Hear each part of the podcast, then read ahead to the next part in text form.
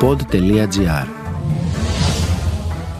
Ένας ακόμη βιασμός ή ένας διαφορετικός βιασμός; Ποιο είναι το κυρίαρχο στοιχείο μετά την καταγγελία της 24χρονης για ομαδικό βιασμό σε σουίτα στη Θεσσαλονίκη και ενώ δεν είχε τις αισθήσεις της; Καταρχήν και καταρχάς, δεν υπάρχουν είδη βιασμού, δεν υπάρχει καλός για να υπάρξει και κάποιος που μπορεί να είναι χειρότερος. Ο βιασμός είναι έγκλημα, τελεία και παύλα.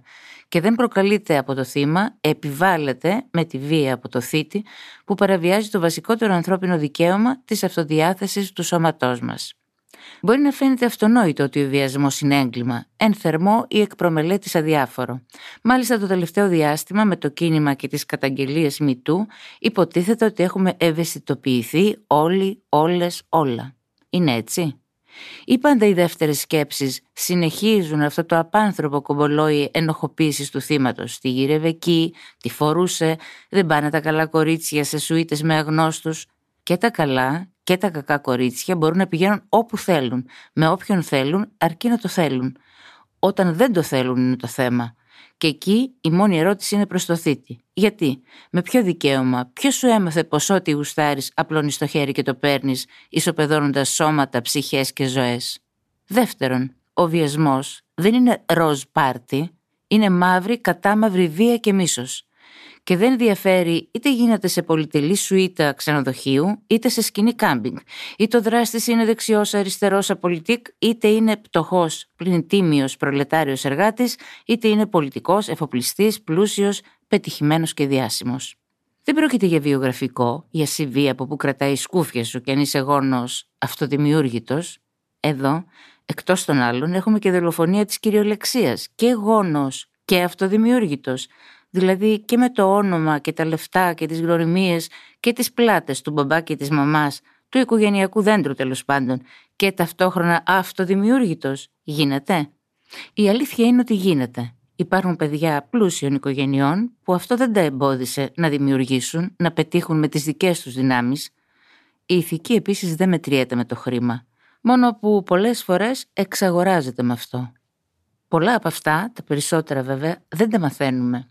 Πόσο, ας πούμε, θα μαθαίναμε διάφορες αθλειότητες αν δεν υπήρχαν τα social media, η λεγόμενη δημοσιογραφία των πολιτών, με όλα της τα προβλήματα και αυτή και με τα fake news της και με τις ακρότητες.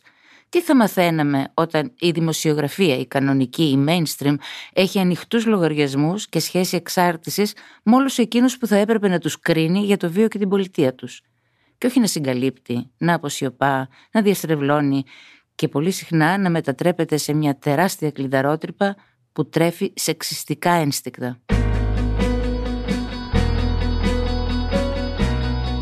Ο Κωστής Παπαϊωάννου που έχει εργαστεί για τα ανθρώπινα δικαιώματα από πολλές θέσεις γράφει στο facebook «Τα κίτρινα μέσα, συντηρητικά, σεμνότυφα και υποκριτικά τρέφουν τη σεξουαλική πείνα. Μοιράζουν λυψές φαντασιώσεις σε στερημένα πρεζάκια. Ο καύσωνας είναι μπικίνι. Η μαθητική παρέλαση μπουτάκια. Η ημέρα κατά του AIDS γυμνά φιλιά με φλούο στην οθόνη.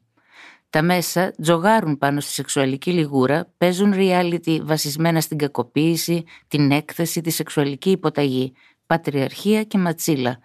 Και όταν σκάει η υπόθεση βίας, κατασκευάζουν μια κλειδαρότρυπα. Μόνο μέσα από την κλειδαρότρυπα υπάρχουν. Από τη σεξουαλική λιγούρα σητίζονται, αυτοί γαργαλάνε. Η βία και η υποταγή είναι η μία όψη της σεξουαλικής βίας. Τα καρτέλ, το σκοτεινό υπόστρωμα, το χρήμα, οι διασυνδέσεις των ελίτ ή άλλοι. Η υπόθεση της Θεσσαλονίκης έχει άρωμα Κολομβίας, γράφει ο Κωστής Παπαϊωάννου. Να είμαστε λοιπόν αρχές του 2022 με μια 24χρονη γυναίκα να καταγγέλει ομαδικό βιασμό και όπως όλα δείχνουν από γόνους επώνυμων και δυνατών οικογενειών και κάποια μέσα ενημέρωσης και κάποια μεγάλη φοβάμαι μερίδα της κοινωνίας να αναμασάει γνωστά χιλιοϊπωμένα ανήθικα στη βάση τους ερωτήματα για το θύμα. Παράλληλα με μια υποψία ανίποτε ότι εδώ κρύβεται και ζήλια για τη ζωή των πλούσιων, σουίτες, ξενοδοχεία, ντολτσεβίτα και πρόθυμα ωραία κορίτσια.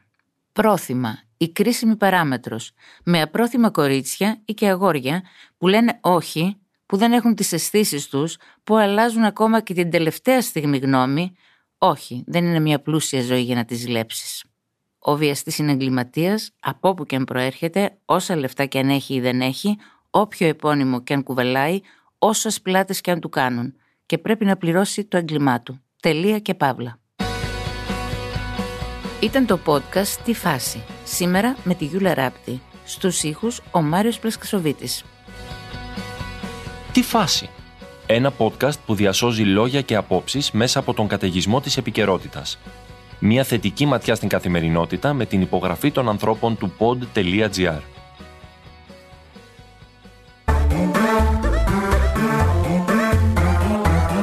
pod.gr. Το καλό να ακούγεται.